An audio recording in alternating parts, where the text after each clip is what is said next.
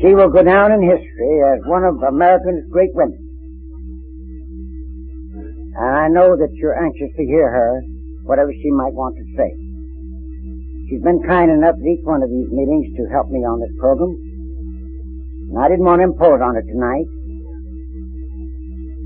But I asked her if she would, if she didn't want to do anything but get up and introduce herself. Would she do that? She said, I'll do anything you want me to do. So Marty, will you please come up?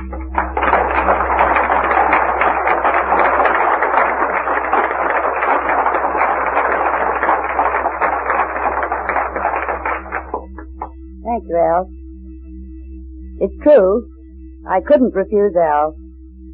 Even though I hadn't planned to speak tonight, and even though I think this was a more than adequate program. I feel a little bit like a pointless period. I've sat here listening to the three speakers that have made up this program, and I've been deeply impressed. And I thought as they were talking of how difficult it is to say what AA is. It is so much to so many.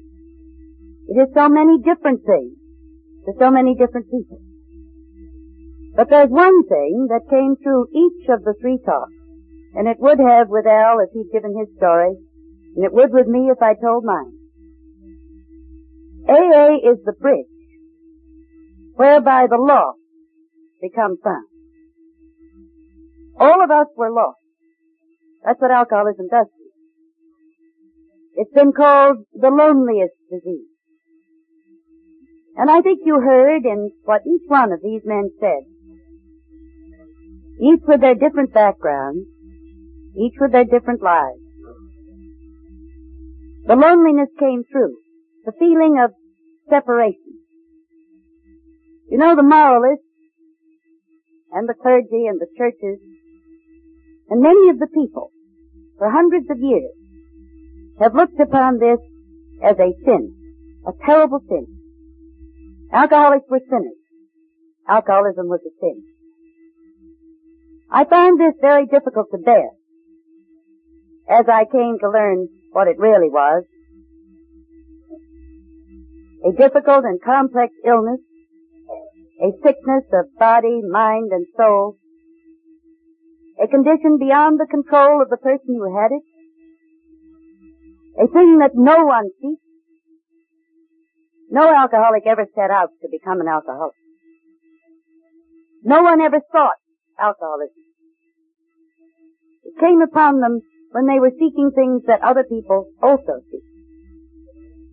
Just remember that when alcoholics start drinking, they're doing what everybody else is doing too. They aren't committing a crime. They're not doing anything peculiar. They're not doing anything that is against all social custom and acceptance. They're doing what everybody does. They don't start out to become the kind of people that alcoholism makes them.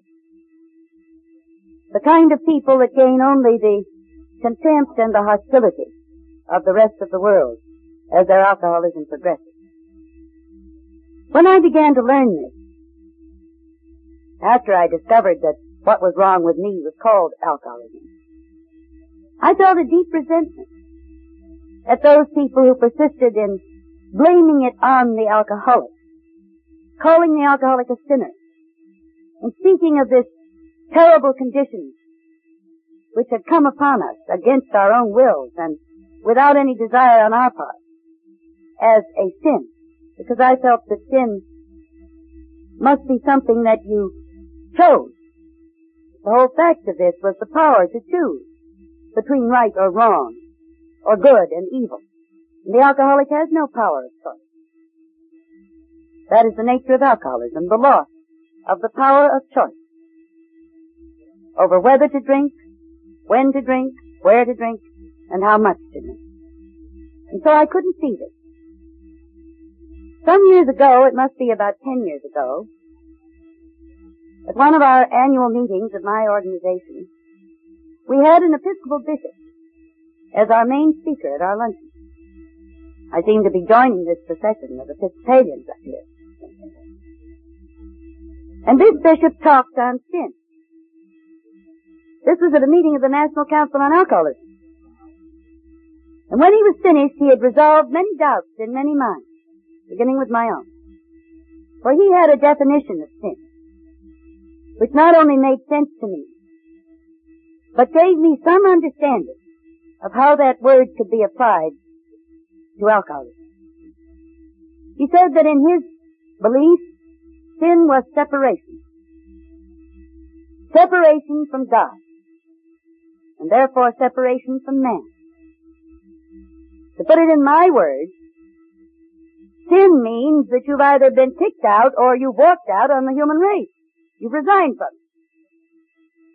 Many of us who have been through alcoholism don't believe that we resigned. We know we were kicked out. Many of us continue our drinking, I think, far longer than we otherwise might, because we do not believe there is anyone who will let us come back. We are the lost. We are the separated. We are those who have lost the ability to communicate with others or to be communicated with. We're on the outside. Looking in, maybe, but looking in through thick glass. It's quite likely that nothing might have come along that would have shown the way back into the human race and back into contact with our Creator if AA had not come into being. But this is what it really is. This is the means by which the alcoholic finds acceptance back into the human race.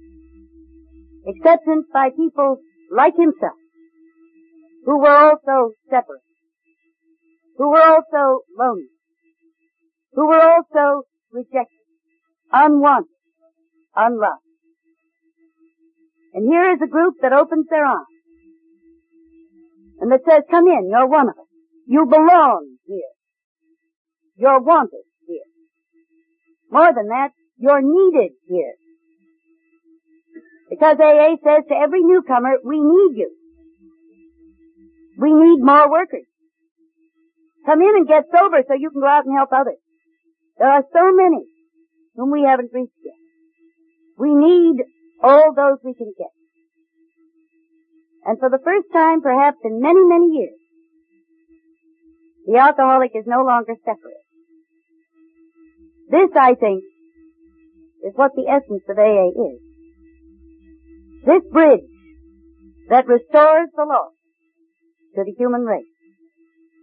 And at the same time, heals the separation between the lost soul and God.